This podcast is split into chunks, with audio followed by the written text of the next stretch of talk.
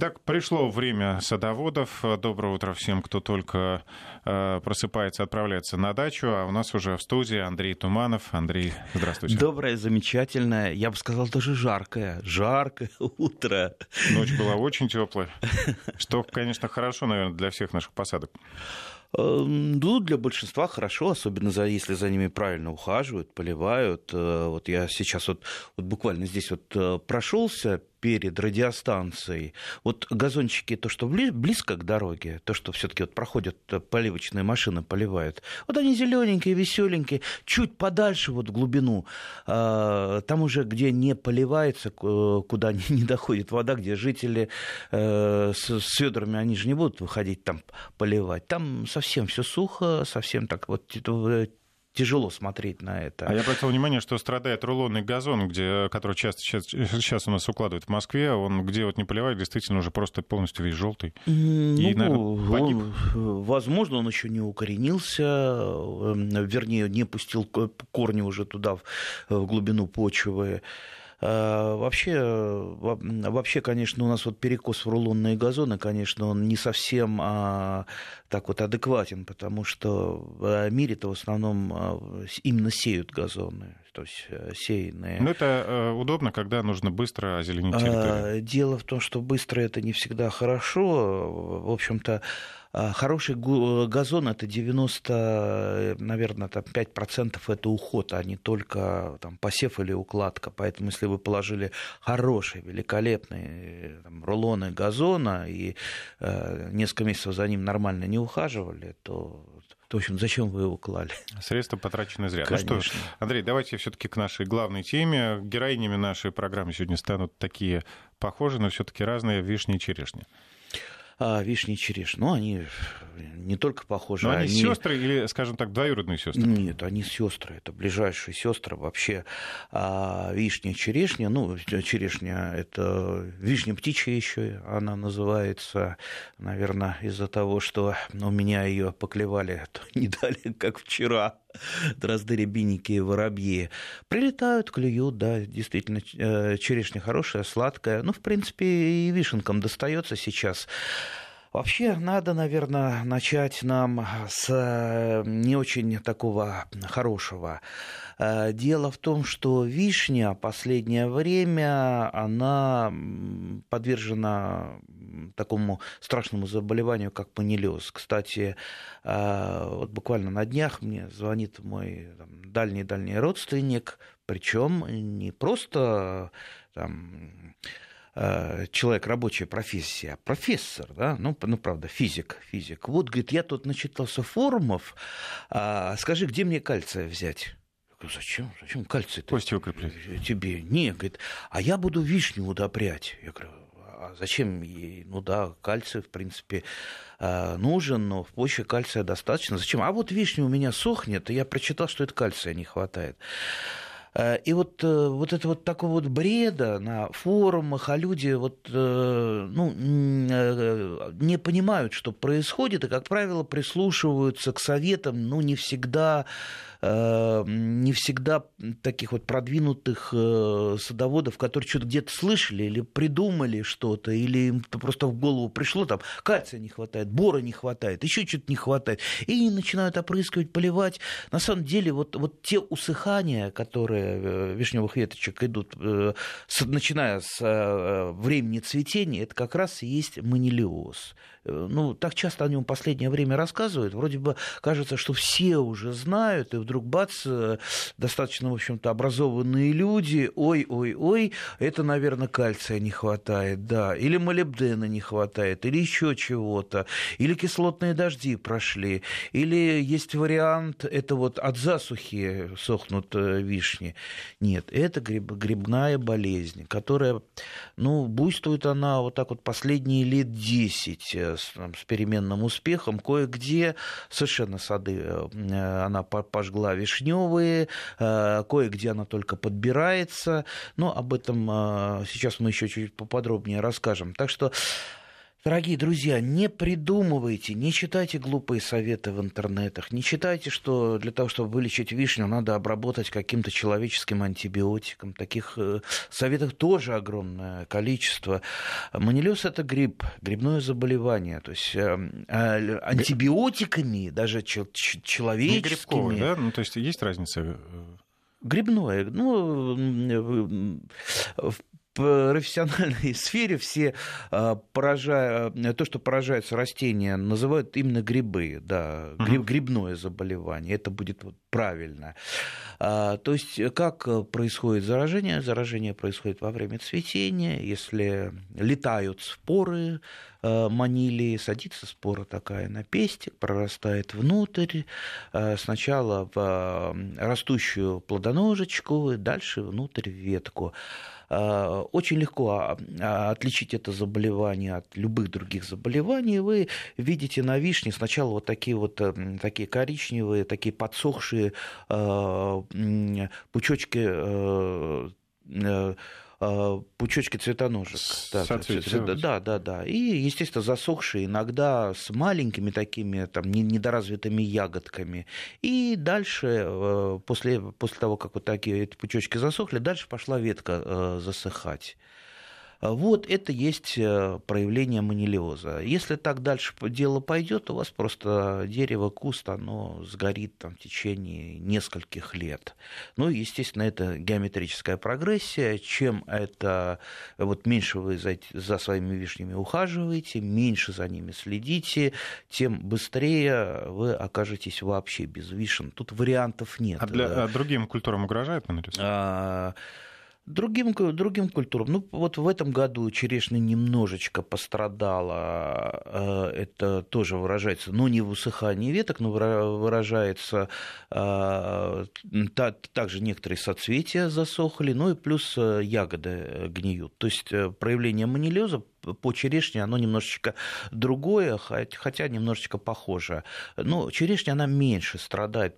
То есть гораздо легче переносят это заболевание, поэтому, поэтому например, э, вот из-за этого и из-за другой болезни, там, как комикоз, э, которая приводит к раннему листопаду, у меня такие комбинированные кусты, половина черешни, половина вишни. Если вдруг там влажная погода стоит, так называемая пифитотия, массовое размножение болезни, то первая, конечно, страдает вишня, вишня часто у нее опадает листва, и черешня ей просто помогает выжить. То есть вот они растут э, так вот одним кустом, друг другу, друг другу помогают. Э, э, можно попробовать так сделать, если вы умеете, или научитесь наконец прививать. Это вообще очень здорово, очень интересно. Вообще вишня и черешня, как мы уже сказали, сестры самые ближайшие, то есть они прекрасно друг на друга прививаются, вообще без, без проблем, прекрасно друг на друге растут. Так, возвращаемся к страшной-страшной болезни манилиоз. А, итак, э, вот э, мы немножечко так вот похохмили над разными вариантами борьбы э, с помощью антибиотиков, там что нам еще предлагает интернет, там йод, зеленку, господи, что только не предлагает. Дорогие друзья, ничего не поможет вот именно сейчас, если уже, ну, во-первых, вот то, что предлагается, это вообще не для мира растений, это скорее для людей, и если кому-то что-то, кто-то пишет, что это помогло, то, ну, скорее всего, это Повезло, а, плацебо, да? да, плацебо, да, много таких людей, которые говорят, я там опрыскал э, свои вишни, там, допустим, кефиром, у меня все, все значит, вот, вот э, помогло. Ну, ну, слава богу, что вам там помогло, прыскайте и дальше кефиром, если вам помогает. Ну, это, конечно, плацебо. А полуторапроцентный а... или трехпроцентный? Полутора обезжиренный. Обезжиренный. Да, да. А, так, а, итак, вот что делать э, сейчас? Глав, главный, главный метод борьбы с, э, вернее, даже не борьбы, а противостояния манилиоза, это прежде всего профилактика. Профилактика заключается в ранневесенних опрысканий, то, есть нам надо добиться, чтобы не заразилось. То есть лечение этого заболевания, оно уже, ну, как говорится, э, не, не проходит. То есть уже лечить, когда у вас пол вишни усохло, что вы будете лечить? Вы можете только обрезать, обрезать ну, вот можно обрезки да, как-то не, купировать? Не можно, а нужно. То есть это тоже метод профилактики, потому что когда вы обрезаете усохшие ветки, вы просто уничтожаете спороносящие э, ветки. То есть э, там же грипп манили. Ну, скажем так, очаг инфекции. Да, да, да, да. А, то есть, если они у вас остаются в кроне, значит, на следующий год э, во время цветения будет еще сильнее заражение. И так вот дальше в геометрической прогрессии дойдет до того, что у вас 100% цветов будет заражено, и, естественно, 100% э, веток начнет усыхать есть рано или поздно к этому придет. Если вы не вырезаете, то есть вырезать все по мере усыхания, начиная с ранней, э, с весны, вот как только после цветения э, что-то пошло усыхать. Если кто-то это не сделал, сделайте это сейчас. Ну, просто вот немедленно берите секатор и вырезайте до здоровой ткани все усохшее и э, в печку печку, все это сжигается от греха подальше.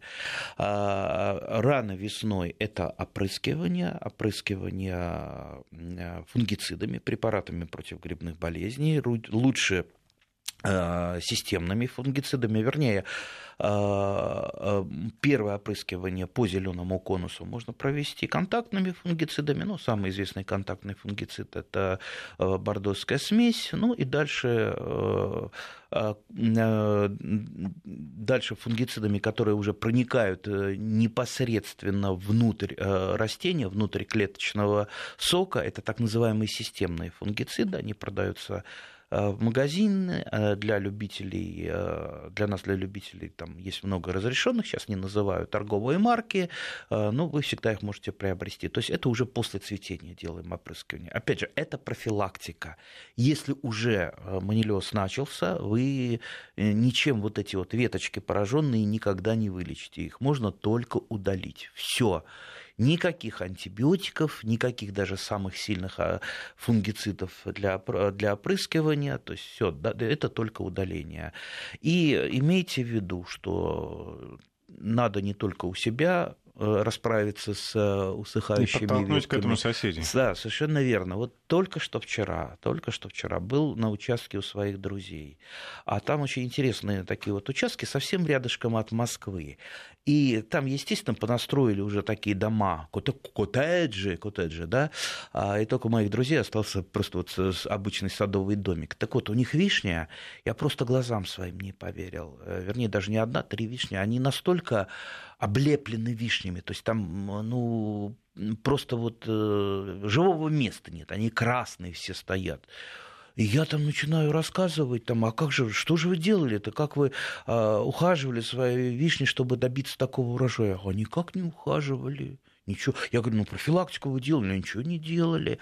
Ну, стал разбираться, оказывается, просто вокруг, там, на там, 500 метров минимум, ни одной вишни нету. То есть вот такая санитарная зона и вокруг, э, да, да, да, образовалась и ничего не заражается. Видите, вот, вот так, э, так достаточно просто а, избежать болезни. Просто в общем, что... хотите уберечь свою, вырубите все у соседей. Не вырубите, а пусть это будет все здоровое, пусть это не спороносит, то есть не летают споры. Если летают споры в огромных количествах, если у вашего соседа усыхающая вишня, она заповедник спор, значит, естественно, ваши вишни будут болеть. И я, то, я, э, я же не получаю урожая большие вишни. Именно из-за этого, потому что у меня там через два участка уже там э, такие участки полузаброшенные, где стоят э, такие огромные полуусохшие вишни, которые э, продуцируют огромное количество спор.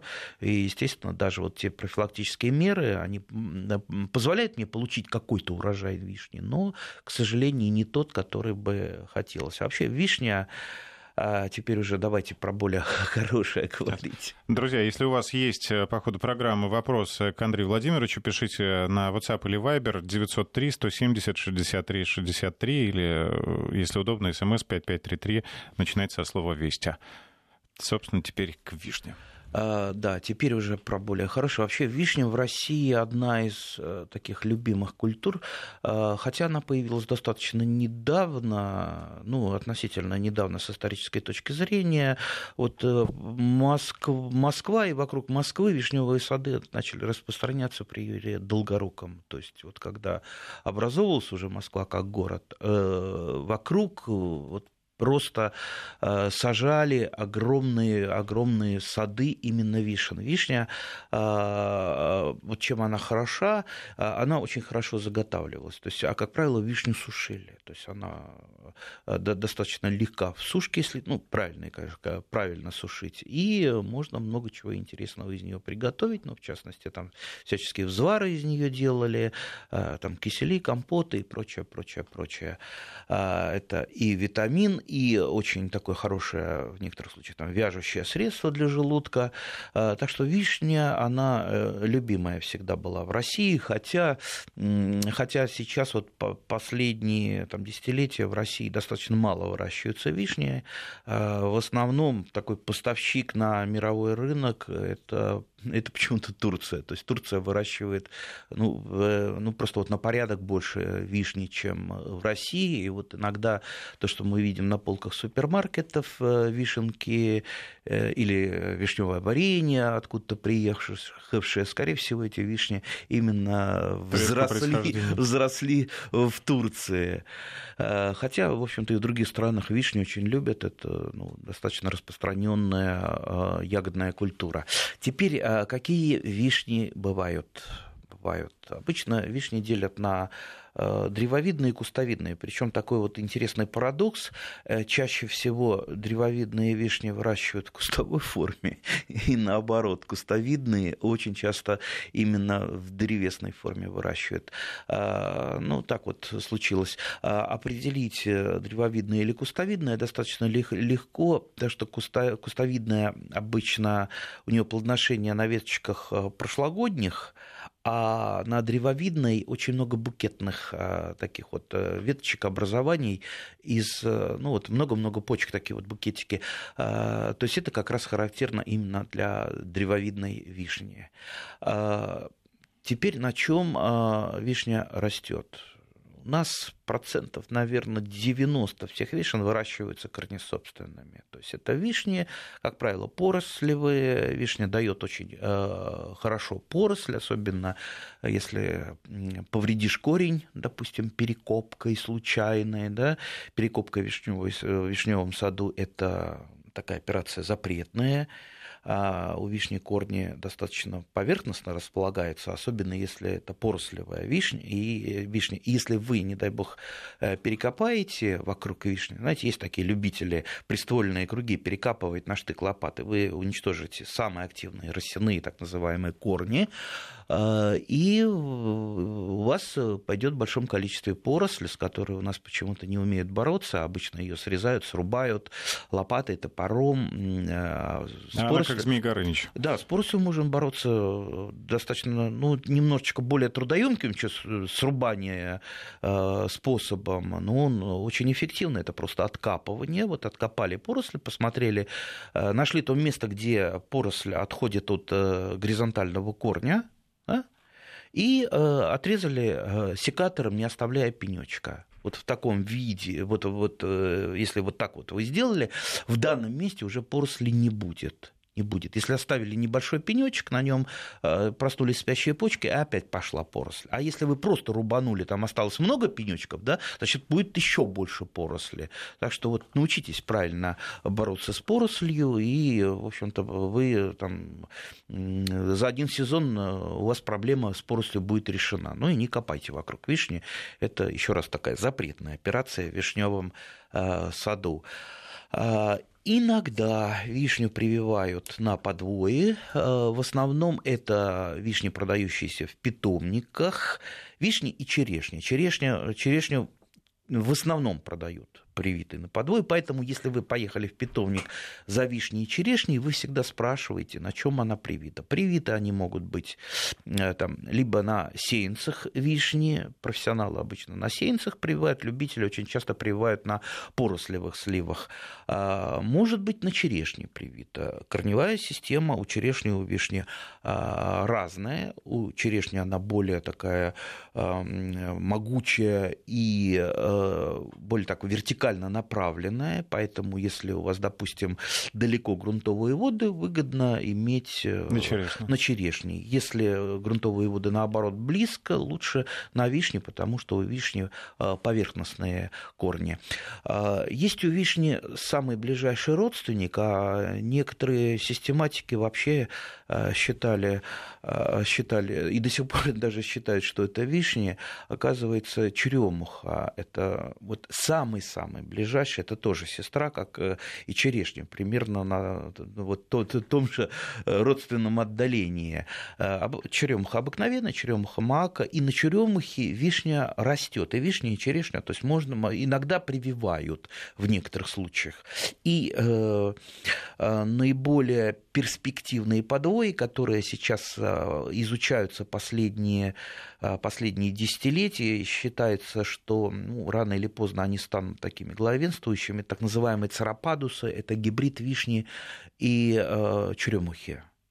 То есть они мощные, они очень зимостойкие, и поэтому вот э, в ближайшее время сами царападусы... Но раздобыть легко? Э, да раздобыть-то все при желании легко. Э, в научных учреждениях, в ботанических садах они есть. То есть царападус это не такая большая редкость. Другое дело, что я периодически встречаю а, на просторах э, интернета начинают, допустим, царападусами торговать как там супер новинкой, которая там до, до того она вкусна и хороша, что вот дальше некуда, там новая культура. А, царападусам, дорогие друзья, там сто лет в обед, и ничего в них э, с хозяйственной точки зрения ценного э, нет. Вряд ли вы ими будете наслаждаться. Кроме того, достаточно мощные растения. Вот, вот как подвой, да, но как плодовая культура культура скорее нет, чем да. Впрочем, я знал людей, которым нравится. Да? И черемуха нравится, несмотря на ее вяжущий э, вкус. Вот, поэтому это, мы, это я говорю для того все, что вот когда вы поедете в питомник, а вишню все-таки покупать лучше в питомнике. Почему сейчас я э, разовью свою мысль? Э, всегда спрашивайте про подвой. То есть, э, и не только вишни, потому что там уход там, за яблоней, например, которая привита на суперкарликовом подвое и на семенном высокорослом подвое, ну, это вот земля и небо. Вот представьте, там слон и моська. Ну, а, а слона надо так кормить, моську надо так кормить. Ну, и ухаживать, соответственно. Поэтому Э, не зная то, что вы купили, а у нас же часто вот, вот, э, идут вопросы, там, вот у меня такая-то яблонька, у меня такая-то вишенка. Я спрашиваю, какой сорт? А я не знаю сорта. Ага родственников ты знаешь своих, как там жену зовут, там тещу зовут, а почему же э, там э, растений не знаешь какого сорта? А я забыл, а забыл. я там этикеточку потерял. Ну, нельзя, дорогие друзья, потому что сорт, он во многом определяет э, дальнейший уход. Если вы знаете сорт, знаете, на чем он привит, а, допустим, подвой, он часто определяет силу роста, то есть он не определяет качество плодов, но определяет силу роста. То есть растение может быть огромное, как, допустим, вот черешня, черешня, привитая на черешне, а, это огромнейшее растение, которое может вырасти у вас там, на 10 метров в высоту, даже больше. Вы никакой лестницей не достанете э, до, до, до, до ягод. Единственное, э, недаром это вишня птичья э, по-научному. Птицы вам обязательно помогут э, собрать всю черешню, но все-таки это бывает а, обидно. Поэтому а, черешни на черешне, ну, честно говоря, а, там для меня достаточно ну, не, не, не просто. То есть в данном случае придется вам ее формировать, то есть убирать центральный проводник и формировать в такой полукустовой форме. Итак, возвращаемся к нашим сегодняшним героиням Вишне и Черешне. Э, подробно все расскажет Андрей Владимирович Туманов, председатель Московского межрегионального союза садоводов России. Если у вас есть вопросы к Андрею, э, то пишите на WhatsApp или Viber 903 170 63 63. Итак, да, про косточку. Про косточку, да. ну нет, конечно. Получится сеянец достаточно низкого качества, поэтому никакого То смысла... есть даже на него нет смысла прививать? А, нет, в качестве подвоя, да, его можно использовать, сеянец, но не в качестве все таки э, дерева для э, выращивания или, или куста. А, вообще, кстати, вот э, мы про вишню еще много не рассказали, я так буду в перерывах между ответами на вопросы рассказывать.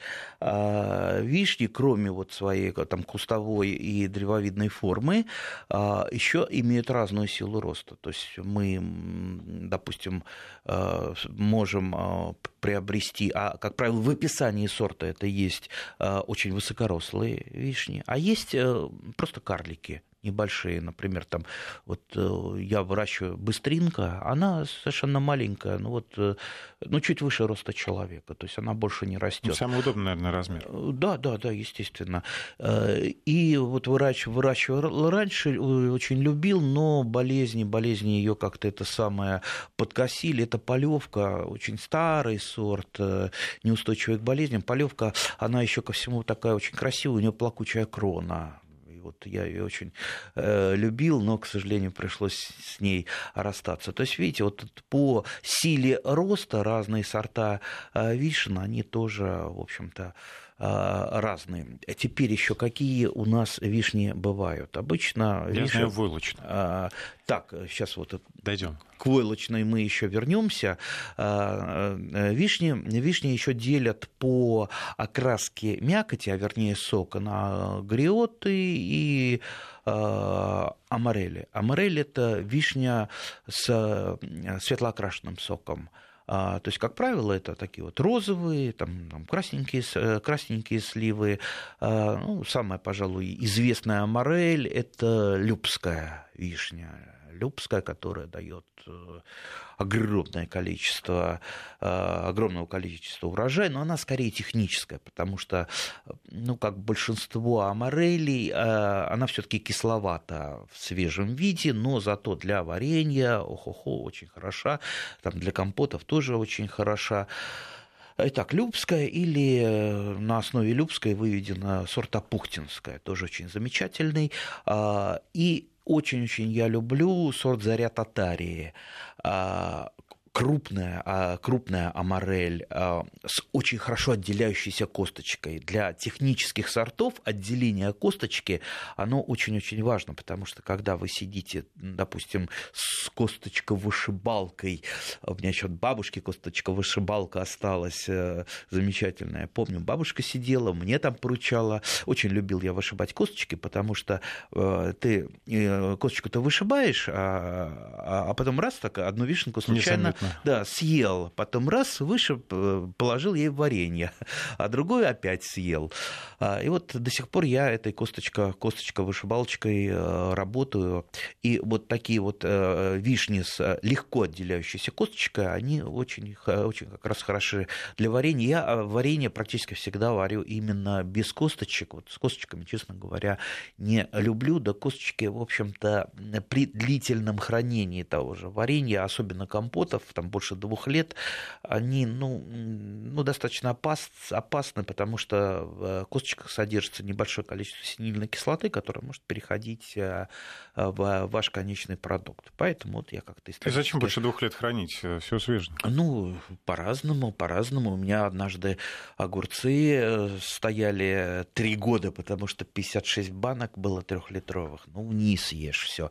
Да, вот с тех пор такие трудовые подвиги я уже не, не, не повторяю. Я думаю, многие стоводы хотя бы раз в жизни такие подвиги совершали а, потом. Да. А, а морели это, или гриоты, это такие, знаете, вот э, на белую рубашку попадет, не отстирайте ничем и никогда. То есть с темно окрашенным соком. Э, ну, вот хотел сказать, э, э, для варенья тоже хорошо. Видите, и аморель для варенья хороша, и гриот хорош. Просто у них цвет разный. То есть у гриот, из варенья варенье из темнокрашенных сортов, оно такое там, черное, причерное. Вот уже менее кислое. Да? Ну, менее кислое. Хотя, хотя это не значит, что там меньше кислоты. Как правило, там кислое и сладкое это не из-за того, что, допустим, в сладком больше сахара. Чаще всего там просто меньше кислоты. И вот, вот это сочетание сахара-кислота, там сладкое иногда может быть менее, меньше сахара, чем, допустим, в кислых сортах. Поэтому вот это, это тоже интересно. Э, это есть в описании сортов какое там э, содержание кислоты и сахара. Вообще это очень интересно э, разбирать характеристики сортов. То есть вот если вы поехали куда-то в питомник, посмотрели, что там продается, там, как правило, десяток разных сортов, тогда уже садитесь, вынимайте из интернета описание, смотрите, что там, чего, как вишни себя ведут, э, как э, там, самоплодные, самобесплодные они и так далее, какого размера. Это все жутко-жутко интересно. Видите, вот прежде чем жениться, вернее, завести вишню у себя на участке такого замечательного родственника, надо как минимум изучить его характеристику. Родителей, да.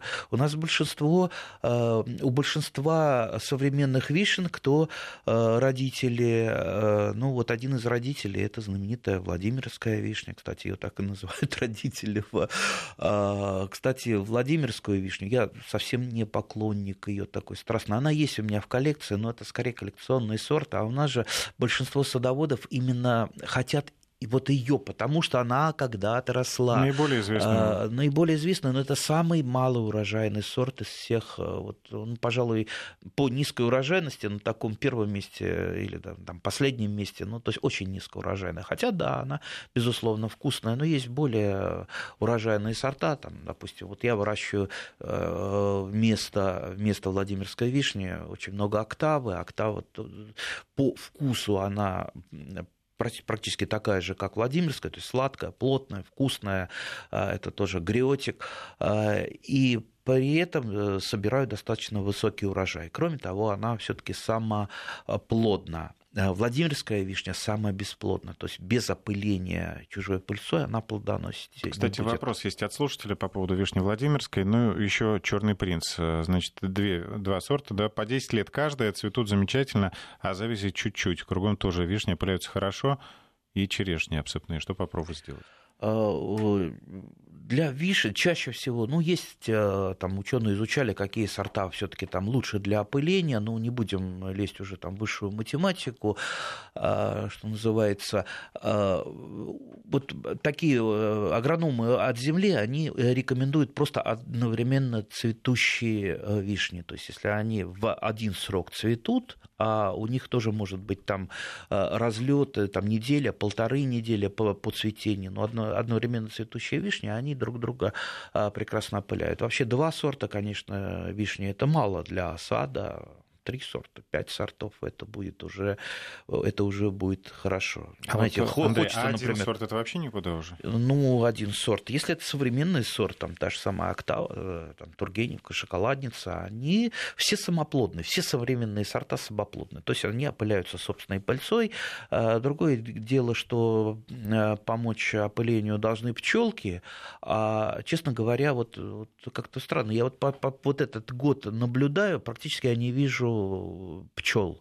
Я вижу шмеликов, шмелики летают в небольшом количестве, э, одиночные пчелы, так называемые, летают. Ну вот, э, а, вот кстати, мы говорили в наших сюжетах о том, что э, агрономы могут как раз загубить урожай меда, потому что когда фермеры обрабатывают свои территории какими-то да, не удобрениями, а да, совершенно верно. вредителей, вот да, в, в, в интернете тоже даются советы, например, очень хорошо якобы опрыскать фунгицидами во время цветения вишню. Вот как раз во время цветения вы опрыскаете, вы погубите и пчел, и шмелей, которые пролетят во время Говорят, цветения за, за нектаром. И, и так их мало, и так, в общем-то, опыление достаточно сейчас э, слабее слабенькая. Я это по своему саду вижу. Может быть, там у нас на окраине Павловского посада нету пчеловодов. Если что, пчеловоды, вот э, много нектара в наших садах. Приезжайте, ставьте ульи и вам будет хорошо, и нам будет хорошо.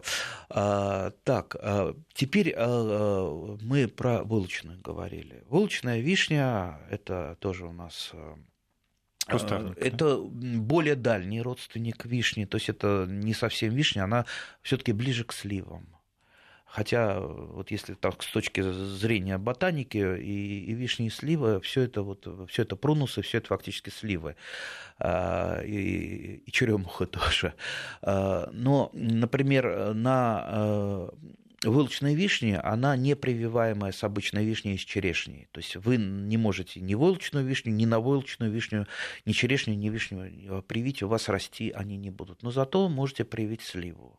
То есть слива будет на вылочной вишне расти. Зачем? Зачем? Вопрос сразу возникает. Ну, вот я выращиваю э, терн на вылоченной вишне, потому что э, вылочная вишня – это карликовый подвой для терна или для сливы или для алычи, но при этом не дает никогда корневой поросли. Тот, кто когда-то выращивал терн, а терн, он, конечно, ну, сами понимаете, вот по качеству это вам э, не слива и не алыча, но все-таки иногда э, хочется терна, там, нужен терн для каких-то там заготовок, да, и поэтому в небольшом количестве я выращиваю. Если бы я посадил не собственный терн, я, ну, у меня уже был такой опыт, когда я там, лет 30 назад посадил терн, он убежал к соседям, а я свой выкорчевал уже там, и потом еще лет 15 боролся с соседским, потому что он назад ко мне возвращался, и э, победить Терн очень-очень очень трудно. С другой стороны, с другой стороны, я знаю людей, а, которые очень любят терн, как абсолютно неприхотливое такое полудикое растение, которое вот вы там воткнули, и он сам там создает заросли, э, там, насаждения, которые не, неистребимы практически, и при этом там огромное количество терна собирают, делают там всякие, а, всякие всякости не буду называть, что из терна делают прежде всего. Варенье. Вкусные да, вещи. Варенье вкусное, да, э, делают из терна. Э, да и есть, в общем-то, терны, которые достаточно вкусные, там, я знаю людей, которые не любят сладкие вишни, но любят вот такой слегка вяжущий э, терн. Так что на вылочной вишне получается терн. Вылочная вишня также болеет манилиозом, очень сильно болеет, даже больше э, вишни обыкновенной. Э, и э, часто именно из-за этого э, вылочные вишни долго не живут. В общем, да я и не советую их долго э, выращивать на своем участке. То есть их надо постоянно обновлять. А вот как раз обновлять их можно с помощью э, косточек Дело в том, что большинство, большинство, сейчас, конечно, продвинутые садоводы э, очень возмутятся, которые выращивают сорта войлочной вишни, но 99% э, садоводов выращивают э, сеянцевые войлочные вишни, не сорта. Сорта есть, но их очень пока вот трудно достать, они еще, ну, не, что называется, не, не, не пришли в массы.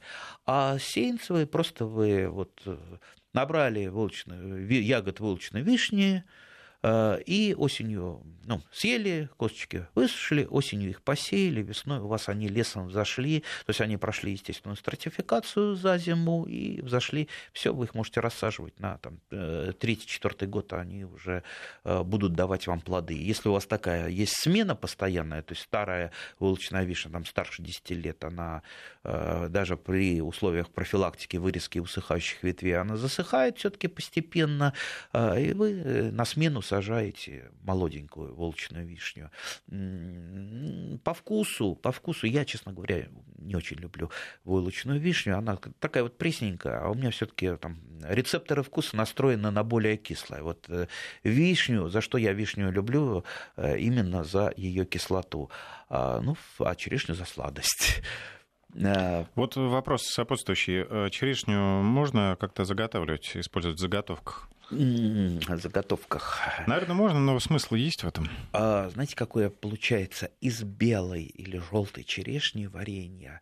А, в некоторых странах, например, по-моему, в Армении, это вообще национальное такое черешня, э, национальное варенье из белой э, черешни. Жутко вкусно, очень вкусно и красиво. То есть это такой цвет великолепный. Страшно захотелось я, попробовать. Я делаю небольшое количество, небольшое. У меня есть несколько желтоплодных сортов они очень ранние, ну, а, а потому что а, а потому что они ранние, они, их меньше в заготовку уходит, потому что э, еще черешни не наелся, естественно, ее рвешь, рвешь, ешь, ешь, ешь, а потом бац, и не остается на заготовку.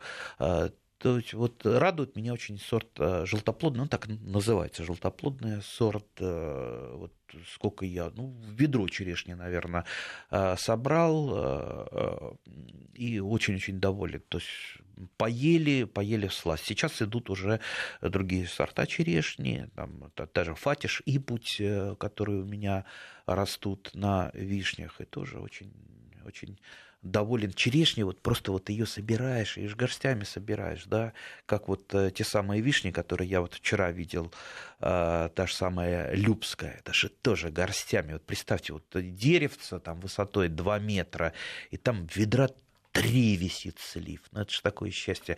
А хозяева ходят вокруг и, значит, с записной книжкой. Так, что же мы еще сделаем? Так, да, давай вот это, это, это сделаем. Они еще еще не собрали, а уже думают, что они приготовят. А сколько компотов, сколько а, варенья наварят. Представьте, вишневая... Ну, с трех ведер ты, наверное, много не наваришь, конечно. Из трех ведер? У -у я думаю, и поесть. Главное, главное сохранить, потому что у них основная проблема это сберечь э, от птиц, потому что крылатые рабители прилетают в большом количестве, а особенно а, воробушки любят э, черешенка и вишни и полакомиться, причем они э, э, не склевывают ягоду, а надклевывают ее слегка. Особенно вот у меня был опыт, я выращивал очень много дюков, то есть это гибриды вишни и черешни. Вот, кстати, мы про дюки еще тоже не, не поговорили.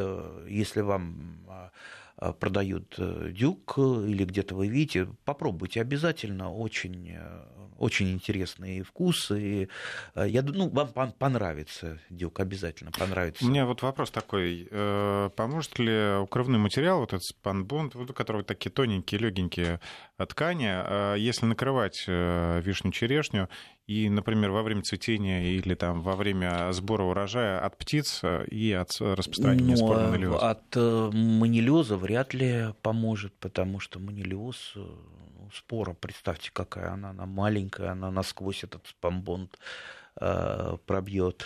А от птиц резонно от птиц, От птиц вообще лучше сеточки. Вот Обычно нам там классическая такая литература рекомендует пугало, да. Ну, пугало птицы боятся только там первые там, два дня, потом они перестают. Вот меня в виде пугала они вообще не боятся, потому что я их подкармливаю, э, они меня уже за своего держат, и поэтому даже когда я их гоняю там с черешней... Э, с, ну, объедают, да. Я, э, с одной стороны, недоволен, но с другой стороны, ну, это их доля, да. Много, много, в принципе, они у меня не съедают, потому что я все-таки э, защищаю, там, допустим, сеткой. Сеткой, и плюс э, у меня тигры и львы защищают э, мою вишню. Так, имейте в виду, что я не пошутил, действительно, это тигры и львы, но не настоящие, а игрушечные. Мне в свое время подарили огромное количество всяких плюшевых, мягких игрушек, ну, в таком, совершенно в таком состоянии, мол, отвези куда-нибудь там выкини, да. Я их не выкинул, как э, э, человек с кулацкими корнями, я отвез их на дачу, стал думать, на что они пригодятся. Ну, пригодились они очень хорошо как раз вот для защиты от птиц, потому что вот я э, сажаю, допустим, там тигренка, у меня есть такой тигренок с таким оскалом, со страшным-страшным, внутрь вишни туда, на, на веточку, и такая, такая вот при, притаившаяся хищная кошка. Я ее только сажаю, уже все птицы разлетелись в разные стороны. Они так в испуге по соседским участкам разлетелись и смотрят, кто там караулит. А в течение дня я еще поменяю там положение этого тигренка, э, там львенка, э, там пересажу с ветки на ветку, птицы уже думают, не, это, это не игрушечка, Главное, это наверняка кто-то нас караулит. Главное не напугать до смерти э, соседей. Еще я, знаете, нашел в интернете запись стрекота сороки, а сорока, а, я обратил внимание, она очень здорово предупреждает а, своих, ну и чужих, когда идут коты. И вот э, я вот четко, у меня просто на соседнем участке сорока, я с ней, в принципе, дружу, у меня договор о ненападении, она меня ничего не ворует, ну, я, я иногда подкармливаю. Тем более, такая красивая птица, ужасно. Присмотритесь к сороке, очень красивая птица. И вот когда коты идут, а коты у нас там полудикие ходят по дачам, она всегда начинает стрекотать, предупреждать. Ага, коты идут. Естественно, птицы мелкие, они слышат сорокин э, стрекот и так разлетаются, им уже не до обеда. Вот, вот записал на магнитофон стрекот сороки, раз, включаю, все, птицы разлетелись. Вот, видите, вот, вот такие вот варианты. То есть э, лучше, конечно, э, можно пугало попробовать, можно самому с веником погоняться за птицами, можно вот так вот посадить разных зверюшек, можно повесить какие-то блестки, э, там диски, CD-диски старые, чтобы они от ветра качались, отпугивали птиц. Ну, помните, что полностью от птиц вы не защититесь, они все-таки... Ну, при... Если небольшое количество склюют, то не так уж и жалко. Ну, Андрей, у меня, у меня например, 100% склевывают РГИ. Э, воробьи, э, дрозды-рябинники, ну и другие птицы. 100%. Мне вообще не достается ничего. Ну, ну пусть кушают. А, главный процесс. Андрей, у нас остается две минуты. Давайте устроим небольшой блиц, ответим на вопросы э, наших слушателей. А, слива вся покрыта лишаем, в, пишут из Подмосковья, из Дорохова, участок в лесу. Можно ли что-то сделать? Лишайники – это классические эпифиты, то есть они используют площ... как площадку ваше дерево.